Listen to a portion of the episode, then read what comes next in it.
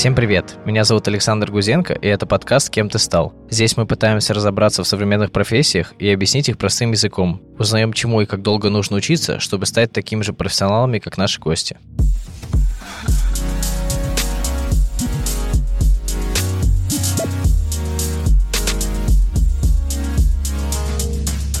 Сегодня у нас очень необычный выпуск. Он был записан на конференции. Соответственно, звук не такой классный и студийный, к которому вы обычно привыкли. Но нам не хотелось, чтобы этот выпуск просто пропадал. Поэтому мы решили выпустить его таким, какой он есть, чтобы вы его услышали и узнали, кто такие продуктовые аналитики. Приятного прослушивания. Сегодня у нас такой очень необычный выпуск. Обычно мы выходим в аудиоформате. Сегодня у нас первый такой эксперимент видеоформата, еще и с полным залом. Поэтому это будет точно интересно. А, в гостях у нас сегодня а, Алексей Лопатников и Илья Гуров, а, продуктовые аналитики. Привет, ребят. Всем привет. Меня зовут Леша, я отвечаю за аналитику Тинькофф Бизнес и в целом помогаю развивать профессию продуктовой аналитики в Тинькофф Групп. Меня зовут Илья. Э, я тоже иногда занимаюсь аналитикой. Вот я отвечаю за аналитику в таком наборе продуктовых команд в Авито, помимо этого за аналитику маркетинга, аналитику такой странной штуки, как техплатформа. И помимо этого, вдруг кому интересно, я еще отвечаю за найм аналитиков Авито в принципе. Отлично. Я человек вообще далекий от аналитики. Я как минимум просто программист, э, как максимум ведущий подкаста. И поэтому хотелось бы начать с разбора термина аналитика. Что это вообще такое, чем вы занимаетесь, в чем вообще основная задача аналитиков? На самом деле, как мне кажется, от компании к компании в термин там аналитик или продуктовый аналитик каждый вкладывает вообще совсем свое. Где-то это человек, который нужен для того, чтобы переложить данные из одного места в другое. Где-то нужен человек, который должен просто что-то сделать там, для продукта. Где-то это человек, который обсчитывает АБ-тесты. Мы постарались внедрить концепцию того, что аналитик — это человек, который должен сделать так, чтобы мы принимали грамотные решения в продукте. Благодаря этому, в общем-то, у нас в целом поменялось отношение к тому, чем должен заниматься этот человек, и мы превратились немножко в более погруженных в бизнес ребят, которые участвуют в планировании того, что мы собираемся делать, приоритизации задач, каком-то преданализе. И сейчас, наверное, мне кажется, что смысл продуктового аналитика в этом. Вот мы вот не договаривались, что отвечать, но я хотел сказать то же самое. То есть, наверное, на такой вопрос нужно давать какой-то короткий и очень емкий ответ, который вот заставляет подумать, что же в это входит. И, наверное, ответ действительно такой. Это человек, который отвечает за принятие правильных решений. При этом интересно, что он сам их довольно редко принимает, те решения, за правильность которых он отвечает. Но, тем не менее, вот это так. Но, чтобы накинуть еще, э, я слышал еще одно прикольное определение от коллеги, что аналитик – это человек, который отвечает за э, снятие неопределенности. Оно тоже в чем-то интересное. Но лично мне нравится больше э, вопрос про правильность решений. То есть вот аналитик – это человек, который делает так, чтобы решения принимались правильно, неправильные не принимались, чтобы для этого были данные, для этого были инструменты и так далее, и вот это вот все. Так, вот давайте поговорим про то, какие у вас вообще есть задачки. Хочется понять, чем вы занимаетесь вот в какой-то каждодневной работе, какого типа задачки вы решаете. Ну, лично я хожу по встречам, но аналитики э, решают огромное количество всяких задач. Ну, то есть есть два таких куска, что ли, задач – вот есть некая поддержка цикла принятия каких-то продуктовых решений и разработки продукта. То есть вот есть какие-то идеи, которые откуда-то рождаются. Возможно, люди посмотрели в отчет, сделанный аналитиком, и поняли, что, оказывается, у нас разные сегменты по-разному себя ведут, но решение в таком духе. Появляются какие-то идеи. Они вот, вот где-то вот схвачены с неба. Дальше их нужно как-то оценить по-простому, понять, какие из них полностью отстойные, какие из них более или менее на что-то претендуют, Потом, допустим, оценить их нормально, понять, какие нам интересны. Дальше поисследовать. Возможно, провести какой-то эксперимент, э, поставить его, соответственно, объяснить, что в итоге получилось в этом эксперименте. Возможно, построить какую-то модель. Потом, соответственно, этот функционал, э, который получился, да, ну или какое-то новое решение, выпустить его в свет, обвешать его, соответственно, новыми метриками, которые порождают новые гипотезы. Потом и этот цикл закрывается. Ну, а рядом с этим у аналитика живет такой более долгосрочный пул задач, который может быть вот в разном количестве, в зависимости от уровня там, зрелости продукта, компании и вообще понимания, что нам делать.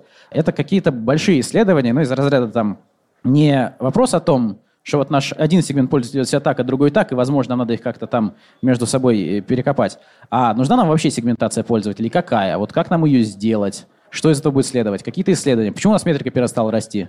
Вот два года росла, ставили себе цели, все было классно, а тут она на плато. Это Вот- конец вот, или что-то по-другому надо Тут делать? мне хочется прервать и спросить, вот сейчас получается, что немного как будто бы аналитики такие немножко в вакууме, то есть аналитик как будто бы сам решает, но он вроде как не сам, наверное, решает, то есть э, он же взаимодействует, наверное, с продуктом, кто-то ему ставит задачи, вот кто ему ставит задачи, как приходят задачи, что нужно посмотреть, там какая там, допустим, даже самая сегментация пользователей. задачи появляются вообще разными способами. Мне кажется, что если глобально рассматривать задачи, которые есть, то они делятся примерно следующим образом. Мы думаем над тем, что можно сделать, думаем над тем, что нужно сделать из того, что можно, и потом кто-то должен это делать. Вот, мне кажется, что аналитики — это ребята про то, в большей степени, что нужно делать из того, что можно. И иногда про то, что можно. Это чуть более такая исследовательская деятельность. И в этот момент задачи у тебя появляются не потому, что кто-то пришел и сказал тебе, сделай задачу. А задача у тебя появляется от того, что у вас в команде обсуждается какая-то идея, которую, вообще говоря, можно было бы реализовать. И у аналитика появляется вопрос, а нужно ли ее реализовывать, что она нам может дать, и как нам посмотреть на то, даст ли она нам что-то в итоге. И в этот момент у тебя появляется задача. Можно ли сказать, что он ее себе поставил сам?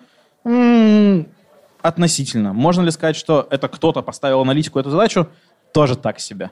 Мне кажется, что задачи возникают в первую очередь из обсуждения внутри команды и из тех процессов, которые внутри нее происходят. Правильно ли я понял, э, что, получается, приходит продукт, приносит задачу, ну, какую-то идею, он хочет э, внедрить какую-то новую там фичу, собирает какую-то команду из людей, э, это может быть, наверное, разработчики, аналитики, еще кто-нибудь, и говорит, типа, вот мы хотим сделать вот такую-то фичу. И тут начинают каждый со своей стороны набрасывать какие-то вопросы, и из этого рождаются уже задачи. Так? Это, наверное, по-разному устроено в разных местах, но конкретно у нас оно устроено не совсем так, потому что команда уже есть. То есть вот существует какой-то продукт или какая-то область ответственности в продукте, и за нее отвечает команда целиком. То есть вот это команда, которая содержит в себе того самого продукта, всех нужных инженеров, э, тестировщиков, дизайнера и аналитика. И вот у них есть какая-то своя зона ответственности. Вот мы пилим вот эту кнопку и делаем так, чтобы на нее нажимали. Соответственно, у них возникают какие-то свои мысли на тему того, может, кнопка должна быть квадратная, а не круглой, может, должна быть синяя, а не красная, может, ее нужно на другой экран подвинуть. Они в целом вот живут вот в своем вот в этом мире, и думают, как им достигать каких-то общих целей, связанных э, со своей частью продукта. Поэтому они все время об этом думают, и вот этот процесс, он происходит вместе все. То есть не то, что там кто-то вот пришел и говорит, слушайте, дайте мне аналитика вот под эту задачу. То есть аналитик, он уже в этой задаче. Интересно, я, не думал, что да, они, получается, такие супер инициативные на самом деле, то есть как будто бы от них исходит много инициативы. Я думал, что это люди, которым просто ставится задача, типа, ну иди, сходи, проверь что-то. Это, я бы сказал, штука, которая показывает сеньорность аналитика. То есть есть э, совсем зеленые ребята, которые просто кто-то, но опять же задача аналитикам не ставит обычно продукт, задача аналитикам ставит какой-то уважаемый аналитик, вот, но тем не менее вот он их ставит, и значит вот бери, делай, нарисуй четыре графика, сравни вот это с этим и скажи, что нам делать. Но по мере того, как человек начинает сам просто смотреть то, что происходит, приносить какие-то самые идеи, может быть, э, не знаю, из других идей собирать какие-то новые и так далее, в общем, участвовать в этом процессе более самостоятельно и приносить в это, вот это и делает его более, так сказать, сеньорным аналитиком. И даже намного вот скорее это, чем там какие-то мега продвинутые методы математические. Вот. И, наверное, заканчивая вот этот блок, хочется понять, а какой результат вашей работы? То есть вот вы что-то там сходили, проверили, какая производная этого, что получилось в итоге? Я бы не сказал, что это настолько же понятным образом формализуется, как, там, например, результат деятельности продукта. К примеру, вот у нас есть три метрики, которые мы увеличили за это время. На самом деле, не совсем так. Хотелось бы мне, наверное, пожить в этом мире. Я его таким еще не видел.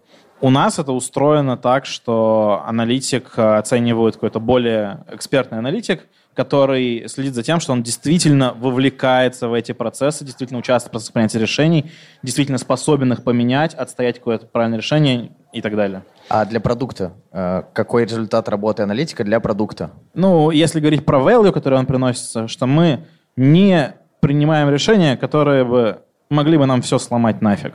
Потому что, вообще говоря, идей много. Их приносит не только продукт.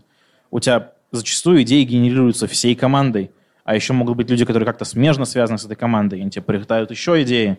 Идей очень много, и проблема основная заключается в том, что большая часть этих идей плохие. И один из самых больших рисков в моей голове, а, когда ты занимаешься каким-то продуктом, это что ты будешь заниматься кучу времени, годы иногда. Мы видели не раз такие примеры. Каким-то набором фичей, которые ты не знаешь, что тебе дают, но при этом вся команда же будет жить в ощущении, что они делают что-то важное, полезное и хорошее. И вот это именно то, что помогает немного протрезвить аналитик о том, что, ребят, мы ничего не сделали. По факту ничего не поменялось. Для меня это самое там, ценное value, которое есть. Спасибо. Тебе есть что добавить? Ну, я бы, наверное, сказал, что результат работы аналитика вот в идеальной ситуации – это некое изменение, которое приносит пользу. То есть это все-таки метрики, которые все-таки поехали. При этом, конечно, путь влияния на это может быть разным. Может быть, аналитик придумал гениальную модель, перевернул все с ног на голову и сказал, мы должны вместо этого делать вот это и мы заработали кучу денег. Ну, типа, идеальный кейс. А может быть, он просто сказал, чуваки, вот так делать не надо, и мы ничего не потеряли. А может быть, он просто помог людям сделать э, правильное решение. Вот у нас было 100 различных вариантов, никто не знал, как между ними выбрать. Аналитик придумал, как мы можем это проверить, на какие метрики посмотреть, какими способами. Вот было принято решение, ну, то есть, вроде бы не им, но он его повлиял. То есть, это некий идеальный результат работы. Промежуточный – это рекомендация, по сути. То есть, ты говоришь, надо делать так. Вот. Мне кажется, это идеальное подтверждение слов твоих в начале про то, что это сокращение неопределенности. И вот э, Леша еще затронул немножко тему про э, фейлы, и отсюда хочется как раз спросить, можете ли вы привести какие-нибудь примеры ваших самых там жестких фейлов, э, что случалось такое, что потом стоило, допустим, бизнесу э, дорого? Наверное, у меня есть пример не того, что стоило дорого, но того, что отняло много нашего времени. Когда мы только начинали, в принципе, заниматься аналитикой, у нас было очень много тоже идей, как у всей э, остальной команды, в принципе, мы приходили, там почти все были студентами, которые только что изучали какие-то темы. Я вот какое-то время углублялся в машинное обучение и думал, что я сейчас приду, и мы здесь все обучим, будет круто, классно. И мы, в общем, потратили месяца, наверное, 2-3 практически, потому что за нами никто не смотрел в это время, на обучение модели, которая должна была понять что-то в духе, по какому каналу лучше связываться с клиентом, через там, чат или звонок. При этом это ни на что другое вообще не влияло. И изначально лежала в этом неверная гипотеза о том, что как бы, если он там больше нам звонит, то он на звонки будет лучше отвечать. Мы, конечно, тоже не проверяли. В общем, мы обучили классно модель, она все идеально предсказывала, но в итоге ничего не работало. Мы потратили на это три месяца, и чтобы вы понимали, на этот момент у нас было состояние, когда у нас даже ключевые метрики направления определены не были. Мы даже не знали, что мы точно хотим увеличить. Вот. Это проблема в самом корне, получается. Да, да, да. То есть, то есть у нас базово ничего не было сделано, но пошли углубляться, изучать модель. И Просто мне кажется, было интересно поиграться много... с ML. Да, сказать. да, это, это прикольная задача, и это то, что мы сейчас замечаем уже за кучей ребят, которые тоже молодые к нам приходят. Uh, у всех есть такая же куча идей сделать классную задачу, и радостно, что теперь хотя бы им кто-то задает вопрос, типа, зачем? Илья, у тебя есть какие-то такие примеры? Ну, у меня нет примера, когда мы продолбали кучу всего. У меня есть э, пример, э, когда мы почти продолбали кучу всего. Я, правда, не знаю, какую мораль из него можно вывести, но могу рассказать. Было когда-то давно у нас э, такое дело, мы считали ценность пользователя, покупателя для Авито. Ну, то есть это нетривиальная задача, потому что деньги Авито платят продавцы, вот, а покупатели вроде бы ничего не платят, но вообще-то они очень нужны продавцам, и нам, соответственно, тоже. При этом у тебя нет ответа на вопрос, вот если есть какие-то маркетинговые компании, вот сколько денег можно за этого покупателя платить, потому что он сам ничего не платит, непонятно. А вот мы эту задачу решали. Мы придумали некий там подход с интересной математикой, а, посчитали там всяких классных кривулечек, подогнали много коэффициентов, сделали отличную модель, получили из нее какие-то числа, выяснили, что вообще-то не так уж и дешево они стоят эти покупатели, и нам нужно срочно выливать сотни миллионов а, в маркетинг.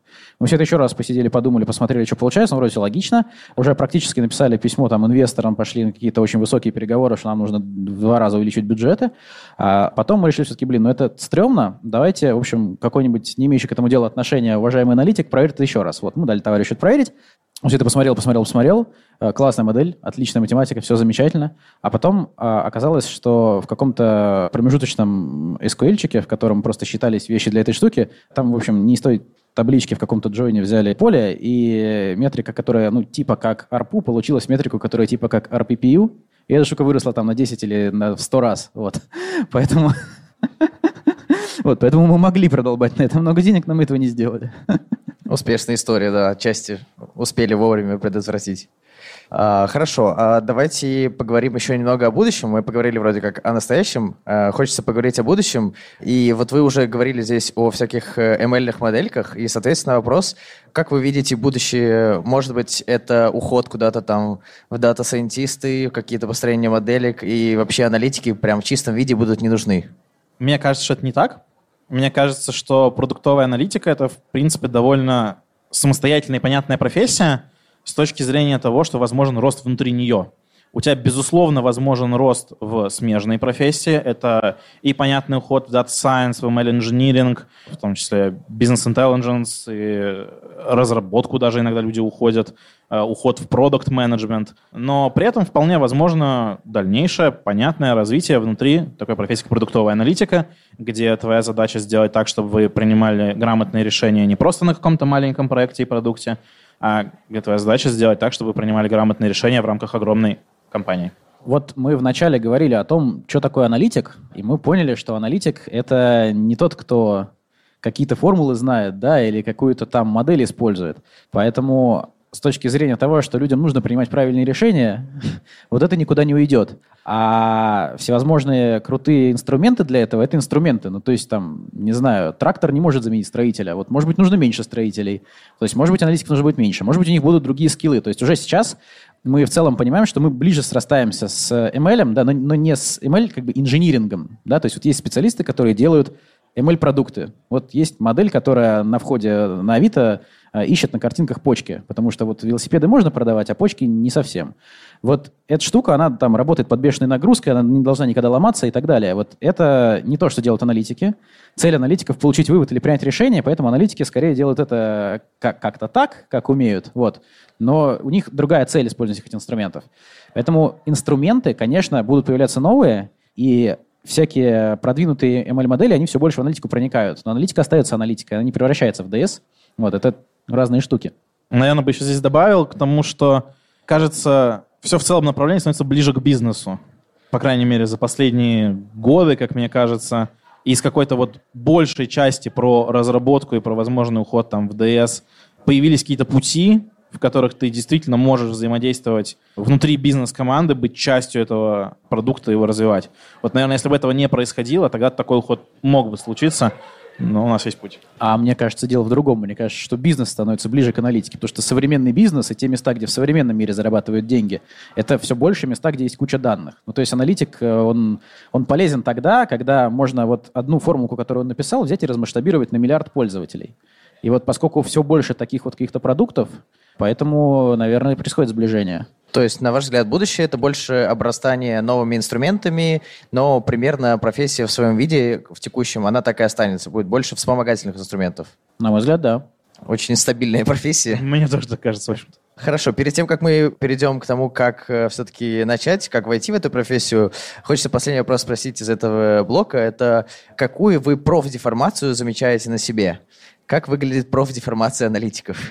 Иногда тяжело отличить профдеформацию от твоих личных качеств, которыми ты обладал до входа в профессию, но я начинаю замечать, что большая часть ребят, которые занимаются там продуктовой аналитикой, не видят мир в розовых очках, они чуть менее оптимистичны по поводу того, как устроено все вокруг. Ты приходишь в какое-нибудь заведение, и там первые несколько слов. Ну да, конечно, процесс здесь не очень классно работает. И вообще это стоило бы сделать все по-другому. И циферки вокруг э, да, да, летают, да. это как в меме. Начинаешь прикидывать в голове, что там могло бы, в принципе, получиться. В общем, для тебя мир, он немного более схематичный, что ли. Ты начинаешь думать над тем, как, в принципе, устроен тот или иной процесс, как я бы померил успех того или иного действия. И кто-то может просто радостно, весело сказать, о, блин, там, мы, не знаю, классно провели время. И аналитик скажет, хм, Насколько классно? Непонятно. Вот.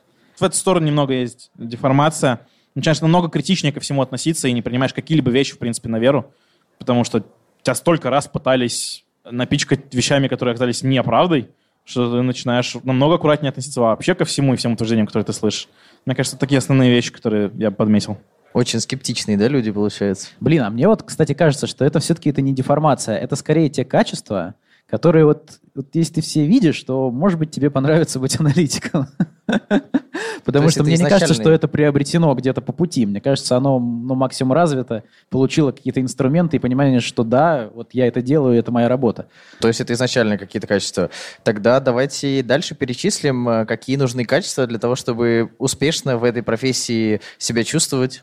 Мне просто кажется, здесь можно сказать там много слов, которые будут звучать как вода немного, То есть там, нужно обладать критическим мышлением, стрессоустойчивостью, а, какой-то рациональностью и немного чувством здравого смысла. Все равно это как-то сегментирует э, людей. Не все обладают этим. Но все думают, что обладают. Основная проблема заключается в том, что это настолько размытые категории, что в них почти бессмысленно делать какое-то утверждение. Ты не будешь смотреть на человека и говорить про него, ты не обладаешь критическим мышлением, тебе здесь не место. Это про уровень развитости, видимо, в самом начале. Как вот ты и описал, что раз у тебя сейчас такой взгляд на мир, значит, у тебя изначально было немножко более развитое критическое мышление, наверное. Возможно, ну, во-первых, нужно понимать, что все-таки и люди, которые приходят в эту профессию, это довольно смещенное множество людей. А, во-первых, многие из Вот этих хочется людей находятся изучить. около математических или около технически научных кругах, и это уже вызывает очень большое смещение в отношении того, и как люди рассуждают, и какими подходами они, в принципе, обладают к решению какой-либо проблемы, которая перед ними стоит. Но я думаю, что здесь и личные качества очень важны, и причем даже скорее, если ты получил эту профдеформацию, о которой я говорил, может быть, это не профдеформация, а ты получил ее раньше, до прихода, тебе будет намного проще. Если ты уже обладаешь этими качествами, и ты спокойно отсекаешь какие-нибудь чужие идеи, имеешь какое-то свое мнение по поводу того, как стоит сделать ту или иную вещь, мне кажется, этого уже очень достаточно для того, чтобы пообщаться с тобой за эту профессию. То есть это человек, который изначально в школе преуспевал там по математике, физике, таким техническим наукам, который пошел потом в какой-нибудь МГУ на какой-нибудь мехмат условный или там ВШ, не знаю, на какие-то такие математические, опять же, факультеты. Мне кажется, что таких людей много, но это не все те люди, которые присутствуют в профессии, определенно. А Бывают э, какие-то люди, которые с творческим бэкграундом, наоборот. Да, я знаю таких людей, я знаю людей и без образования, которые в это погружались. Э, С чуть более углубленным, возможно, в школе математическим, действительно, но и с творческим бэкграундом я тоже встречал таких людей. Их очень мало, но это не значит, что люди оттуда не могут попасть в эту историю в моей голове. Это класс. Ну, я бы сказал, что все эти вещи, вот они не являются каким-то обязательным единым путем, по которому надо пройти. При этом, ну, не будем, так сказать, строить иллюзии, это действительно сильные фичи. Очевидно, что если человек должен пользоваться на работе математикой, то гораздо больше вероятность найти такого человека среди выпускников там Мехмата, ВМК и чего-то, чем среди чего-нибудь абсолютно не имеющего к этому отношения, там, не знаю, истории э, восточных цивилизаций. Но тем не менее, э, вот, ну, есть люди, которые читают резюме, так сказать, снизу, да, вот, вот сначала смотрят на образование, а потом на все остальное. Вот я так не делаю. Это уже смотрю. устаревшая, да, какая-то Да. модель как будто бы. Это может быть даже отягчающим обстоятельством. Ну, то есть некоторые вещи позволительно не знать э, определенным людям, а вот человеку, который закончил какую-нибудь кафедру матстата, там, уже, уже, уже нельзя их не знать, и поэтому это гораздо более красный флаг. Вот. Ну, то есть, э, конечно, эти штуки, они сильно коррелируют с каким-то, не знаю, и желанием, и успехом э, развития в этой профессии, но это не какие-то обязательные факторы. И что добавить? да? Причем, да, я бы, наверное, так сказал в целом, не только про образование в этом моменте. У нас есть такая вещь, как секции, на которых мы разбираем различные кейсы и пытаемся определить, на каком уровне находится тот или иной продуктовый аналитик. Я недавно пробовал довольно интересную практику, я перестал читать резюме перед этими секциями, потому что тебе в любом случае проводить ее по алгоритму, который ты знаешь, и на самом деле те качества человека, которые он написал в резюме, никак не влияют на то, как ты ее непосредственно будешь проводить и какой уровень ты ему должен определить. А потом очень интересно сочетать это. А, Потому что ты очень часто можешь абсолютно неправильно угадать про человека, из какого он там образования, какой у него был опыт, из интересной или там крупной или некрупной компании он пришел. Вот. Мне кажется, что это чуть меньше смещения позволяет тебе иметь в сторону людей, с которыми ты общаешься. Ин- Интересно, интересно. Анализировали ли вы, вы это? Какая зависимость между образованием, не знаю, или вот там какой-то красочностью резюме и показателем на собеседовании Я человека? думаю, она обратная. У аналитиков резюме крайне некрасочные. И вот э, вопрос, что там мы фреймимся или не фреймимся на опыт, да там обычно написано четыре строчки, и у всех одинаковые. Просто слово аналитик, оно как слово менеджер, э, означает в разных местах совершенно разное. В каждом резюме будет написано про какой-нибудь АБ-тест, про какую-нибудь еще метрику и, и- и про то, что я знаю SQL. Вот. Они обычно не очень-то и красочные, на мой взгляд. Вот. Это, конечно, не руководство к действию ни в коем случае.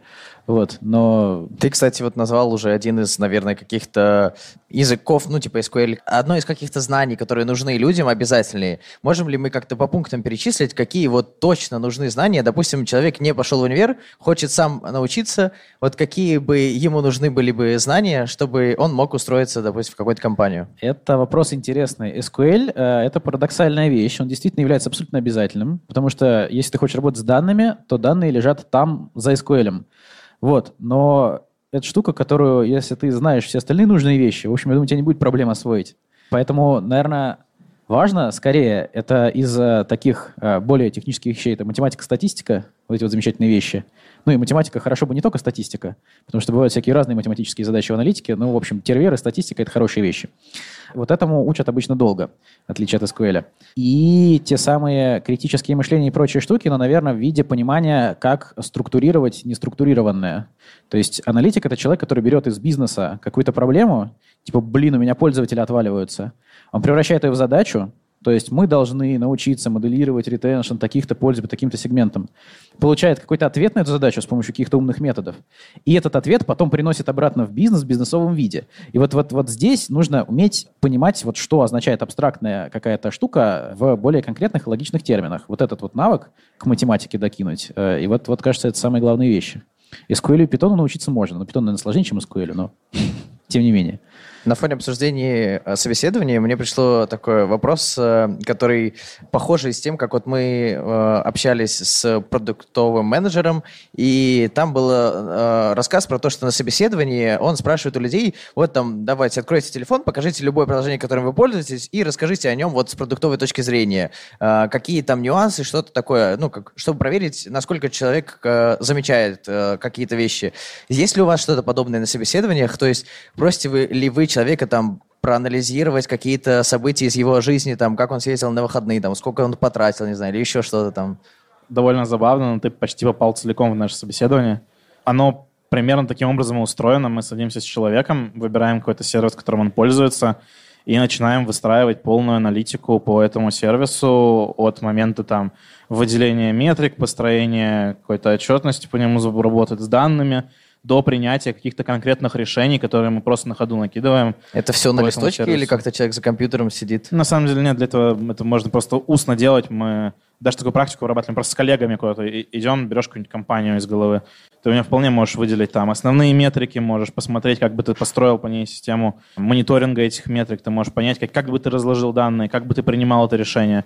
На самом деле, конкретный компьютер тебе нужен только в тот момент, когда тебе нужно чиселки уже обработать, просчитать их, подставить в твой алгоритм решения. Но это малая часть проблематики. Это уже технические навыки, которые действительно можно вполне освоить вовне. И там тот же SQL совсем легко. У нас ребята там за пару дней на базовом уровне что уже начинают делать. Притом чуть дольше, но тоже точно можно. Вот мы на самом деле делаем не совсем так. У нас есть какие-то кейсы, они из жизни Авито, они из жизни э, соискателя обычно. Вот. Ну, то есть это какие-то задачи, ну, примерно такого формата, как я сказал. Вот типа что-то вот, вот, вот отсюда отваливаются пользователи, да, то есть и дальше э, нужно с этим разобраться и понять вообще, что это означает, как с этим что делать, нужно ли что-то делать, может, это и нормально. И вы вот. смотрите на ход решения или важен ответ тоже? Да никто не знает ответа, важен ход. Ответа может не быть. Э, может быть, ответ есть, но мы его не знаем. Но, тем не менее, даже когда ответа нет, у ответа могут быть некие качества, которые говорят о том, хороший он или нет. Понимаешь? То есть, несмотря на то, что отсутствует правильный ответ, можно по какому-то ответу сказать, это ответ адекватный или это ответ бредовый. А, но в целом, конечно, тут интереснее поговорить о том, как вообще к этому подходить, какие по пути делаются действия. Но такой кейс, вот как ты говоришь, взять телефон, сказать, найди приложение, можно так тоже взять и спросить, чувак, а что бы ты улучшил на нашем продукте, например? Вот есть продукт, что тебя бесит? Я бы сказал, что это более сложный вопрос в среднем. Потому что когда ты даешь какой-то понятный кейс сам понимаешь, куда он примерно может идти, то это ок. А если человек придумывает такую фичу, эффект от которой измерить вообще невозможно, то он загоняет себя в странную ситуацию. вот, это может быть сложнее. Но да, так тоже можно делать. Про печальные ситуации у нас на самом деле есть э, беда с тем, что мы даем кандидату возможность выбрать сервис, который он собирается анализировать. И иногда люди выбирают сервисы, про которые не то, что мы не знаем, они сами нормально объяснить не могут и в чем вообще бизнес-модель этого сервиса, какие в нем внутри процессы. И вот в этот момент начинаются действительно проблемы. Подожди, а вас не хакали тем, что я вот просто, ну, я приду собеседоваться и скажу, окей, давайте возьмем сервис Авито, сейчас я вам расскажу, как нему аналитику делать. Ну, на самом деле, мы стараемся просто заранее предупреждать кандидата, что лучше, чтобы это было место, с которым не работал ни он, ни мы. То есть мы не очень хотим обсуждать наши продукты, потому что мы будем смещены в сторону того, что мы что-то уже знаем и думаем, что надо делать именно вот так. И аналогично, чтобы кандидат не был смещен в сторону того, что «Ой, я это уже делал, это надо делать так». Хочется с ним вместе, совместно подумать над этим и понять, сходитесь ли вы вообще с точки зрения мысли о том, как бы вы этим занимались. Вот. Или если не сходитесь, то, может быть, вас переубедят и покажут, как надо делать. Это тоже замечательно. Кого вы посоветуете посмотреть, почитать э, какие-то статьи, какие-то ресурсы, какие-то телеграм-каналы, YouTube-каналы, может быть, э, для того, чтобы поучиться аналитике, как-то или подтянуть свои знания? Чтобы поучиться аналитике, рекомендую сходить к нам в академию, конечно.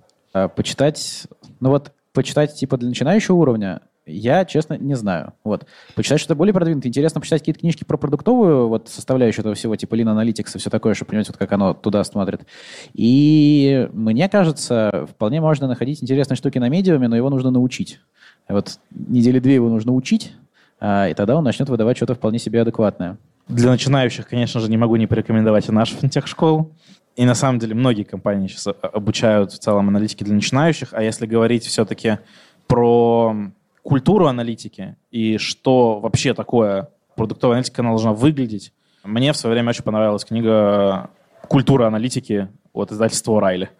Вот, ребята рассказывали, как в целом может выглядеть аналитика, какие типы ее бывают. Мне понравилось. Я всем советую. Угу, спасибо. Мы рассмотрели аналитику с разных сторон, и, кажется, мы рассмотрели с такой более положительной стороны, и хочется перейти к минусам. Хочется узнать, э, какие, на ваш взгляд, вы могли бы выделить вот э, минусы вашей профессии?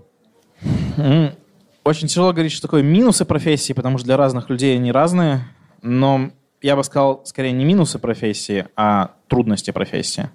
Если ты когда-то в каком-то кругу людей будешь являться человеком, который из того, чем можно заняться, будет что-то фильтровать, выбирать и отрезать, то очень часто это приводит каким-либо спором, каким-либо негативным коннотациям, и ты получаешься человеком, который чужие идеи, короче, рушит, блокирует и так далее.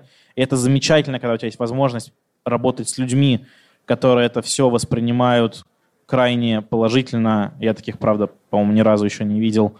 Но, по крайней мере, с которыми это понятные рабочие взаимоотношения. Но если ты работаешь с людьми, у которых все-таки есть некоторое беспокойство на тему «моя идея не прошла», «мою идею не берут в работу», и это плохо, то ты будешь сталкиваться с большим количеством просто личностных, эмоциональных проблем внутри команды. Мне ты... кажется, это огромная трудность наладить хорошие взаимоотношения со всеми, находясь в роли такого человека. То есть, если подвести кратко, да, то есть это какие-то проблемы с коммуникацией, эмоциональностью, эмпатией, все такое. Определенно тебе надо спорить с другими людьми. Много, регулярно, постоянно. А у тебя есть доводы, и ты знаешь, что ты прав. Ну, конечно. Ты, ты еще всегда уверен, что ты еще думаешь, что ты прав. При этом оказывается, что еще иногда нет. И с этим тоже как-то нужно уметь работать.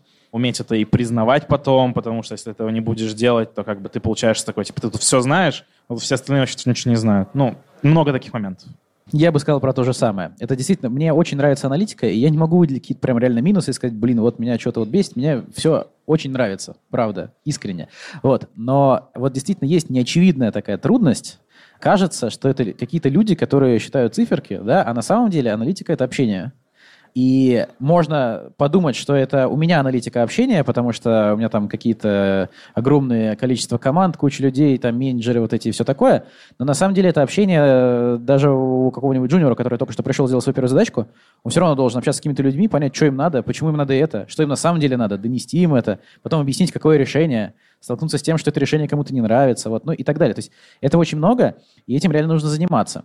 То есть это составляет очень такую ну, значимую часть работы, даже если ты эксперт, а не, не руководитель, и даже если ты джуниор, а не синьор, все равно вот нужно понимать, что ты не просто считаешь что-то, а ты выясняешь из вот этого окружающего мира, что считать, и потом туда же несешь свои результаты. Я не скажу, что это плохо, да, я не скажу, что это подвиг, но что-то героическое в этом есть. И как известная мудрость, что в споре рождается истина, получается, в обсуждениях, в споре, и в итоге приходит к хорошей какой-то истине. Я бы, наверное, даже немножечко добавил в эту сторону, а, когда ты начинаешь управлять какой-то большой командой, ты начинаешь видеть некоторый паттерн того, как это проявляется в людях. То есть мы сейчас видим, что для большого количества junior и middle ребят это является одной из очень крупных проблем их дальнейшего роста, потому что они находятся на направлениях, они освоили какую-то технику, они могут решить какие-то задачи, но они абсолютно не могут отфильтровать то, что нужно сделать от того, что сделать не нужно, прокоммуницировать с человеком, переубедить его. И дальше для них это начинает становиться все больше и больше трудностью, потому что таких людей становится много, команда к этому привыкает, отношение к себе поменять в дальнейшем довольно тяжело, вообще говоря. И это существенно сказывается на ребятах, особенно у которых есть проблемы с этим. А это все следствие как раз того изначального смещения, которое Ну, было. конечно, в том числе. Это как бы люди не, самые общительные люди, вообще говоря, изначально. Именно оторванность от бывают. мира, да. Я бы не сказал про оторванность от мира прям, но просто не самый активный человек в кругу. Там, типа. А, еще на подготовке ты выделял минус э, про держать баланс между аналитиком и технологом. Да, у нас есть э, в Тинькофф такая роль, технолог. Довольно тяжело объяснить, э, что это точно Можем назвать продуктом, как бы такой мини-продукт, микропродукт. мини-продукт, проект и все, что нужно в нужный момент времени.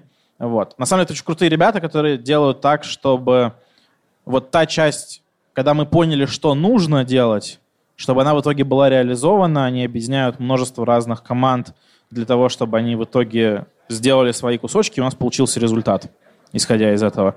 Поэтому часто они же генерируют большое количество идей на направлении.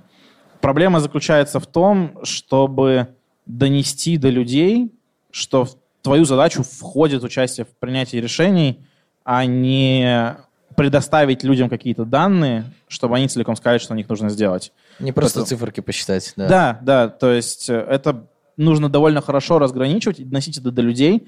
Если у тебя есть некоторая культура, в которой это не принято, то менять ее довольно проблематично. Это возможно, и там мы видим существенные сдвиги, например, в нашей культуре на текущий момент времени по сравнению с тем, что было. Реально народ становится более лояльным к тому, чтобы привлекать людей, понимает, почему это нужно делать. Кто-то даже начинает думать, что он может принять какое-то неверное решение без этого. Это уникальное состояние, я считаю. Это прям нужно дорасти до этого понимания. Когда в тебе появляются такие мысли, это, это здорово. Если их нет, то тебе нужно обучать человека тому, что у него могут быть проблемы, что он будет работать по-другому. А я бы сказал, что попытка принять решение на циферках – это важнейший элемент того, чтобы, собственно, посчитать правильные циферки. Потому что вот если что-то посчитал, и вот оно просто лежит, вот тут 7, а тут 42, то бывает сложно сказать, действительно ли ты там сделал миллион запросов, научил миллион моделек и получил что-то верное. Но если ты сейчас наденешь на себя, так сказать, шляпу SEO и скажешь, окей, это означает, что я полностью закрываю 19 филиалов и фокусируюсь на том, чтобы выпускать надувных фламинго для бассейна, то ты подумаешь, ну, блин, может быть, здесь, наверное, где-то вот что-то не так. Ну, то есть, если ты понимаешь, что следует из этого, то ты одновременно, ну, можешь как-то побить это об свои и об какой-то здравый смысл, которому, тем не менее, правильный ответ может противоречить, но все-таки. Вот. Ну и в целом, то, что это означает, насколько вообще важно то, что получилось. Чем важнее то, что получилось, тем больше ты его будешь проверять, ну и так далее. То есть, если ты не пытаешься идти дальше расчета циферок, то ты и циферки хорошо считать не будешь. И сейчас еще есть такой предфинальный вопрос, на котором э, могут залететь люди, потому что они услышат, что мы разговариваем по зарплаты. Вопрос э, то, какой разброс зарплат на рынке аналитиков. Можете вы примерно сказать э, цифры для младших специалистов, там, средний уровень и сеньорных уровней? На самом деле рынок понятие очень сложное. У тебя есть множество компаний, у которых практически все зарплатные вилки довольно отличаются друг от друга. Более того, они друг про друга часто не знают, какие они. И здесь лучше ориентироваться на какие-либо общерыночные исследования, которые могут делать ребят. Хотя нередко мы видим, что в них тоже могут быть проблемы, в них могут быть и завышенные числа, в них могут быть и недостаточные выборки, но тем не менее это какой-то источник для того, чтобы определить, как ситуация обстоит вообще в целом. Мне кажется, я бы лучше смотрел на них. А можешь ли ты привести какие-то данные из этого? Можно еще на собеседование прийти, если этот вопрос очень интересует. Вот это Но и вот если метод. я э, как бы еще зеленый, я не хочу ничего, как бы не уверен, что мне точно нравится аналитика, но вот, допустим, э, я не уверен, сможет ли меня прокормить эта э, Ой, специализация. сможет. Хорошо, и тогда финальный вопрос э, каждому из вас. Кем ты мечтал стать в детстве? На самом деле, я думаю, что не помню ни одной своей мысли о том, что я мечтал бы кем-то стать в детстве. Я хотел много отдыхать, развлекаться и желательно поменьше делать. Это занимало ты больше... не в ту сторону ушел. Да, как-то получилось не совсем то, чего я хотел изначально. Я искренне думал, что, в общем-то, путь там в математику, он примерно такой. Вот, что-то пошло не так. Но я думаю, изначальная цель была больше отдохнуть, поменьше напрягаться. и- Патимейкер. Да, и иметь хорошую, э, веселую жизнь. Получилось наоборот немного. Но тоже, в принципе, очень интересно. Но у меня тоже нет интересного ответа на этот вопрос. Когда-то давно, наверное, я хотел стать программистом. На, условно, там, третьем и четвертом курсе все хотят стать консультантами, естественно. Но аналитиком я стать не хотел. Как-то я случайно а, оказался, вот, вот я случайно увидел какую-то вакансию, оказался на собеседовании, мне ребята понравились, я такой, ну окей. Вот, и завертелось. Я аналитиком не то, что не хотел стать, я не знал, что им можно стать. Для этого То мы это и записываем. В принципе, не было никакого понимания, что ты можешь куда-то пойти и стать каким-то аналитиком, который будет делать раз, два, три. Я вот учился на Мехмате МГУ, и когда мы туда поступали, мы пытались узнать, кем ты будешь после. И, в общем-то, все люди, которым мы задавали этот вопрос, отвечали, ну, там вообще как пойдет, в общем, Э, кем угодно. классика. Кем угодно. Для любой там- профессии, в принципе, как будто бы. да, пойдет, будешь игры разрабатывать, там кто-то в банк уходит, кто-то еще куда-то. Посмотрим, там непонятно, там ты посиди спокойно, позанимайся, и куда-то уйдешь. Такой, норм, норм, мне подходит. Да, я вот очень плюсую. Вот сейчас, мне кажется, ситуация совсем другая. Но тогда я, я тоже не понимал, что вот есть некое направление, что вот оно как-то вот так работает, там вот такие люди. Ну, то есть, в принципе, наверное, у меня было желание получать деньги за то, что я умный. Вот аналитика — это оно. Только там еще много чего, много каких обязанностей насыпается сверху. Вот. В целом, да. Сейчас, я думаю, представленность, так сказать, аналитики, она должна быть сильно-сильно лучше. Надеюсь, что немножко, и благодаря тому, что мы сейчас делаем. Спасибо, спасибо вам за выпуск, спасибо вам за все эти ответы. Было очень интересно, очень весело даже. Это был подкаст «Кем ты стал?». Оставляйте оценки и комментарии на Apple подкастах и всех других аудиоплатформах, где это возможно. Пишите, что еще стоит э, рассказать, кого позвать. И над подкастом работали редактор Дарья Клементьева, звукорежиссер Роман Лукинов, ведущий Александр Гузенко. За джингл спасибо Артему Головину.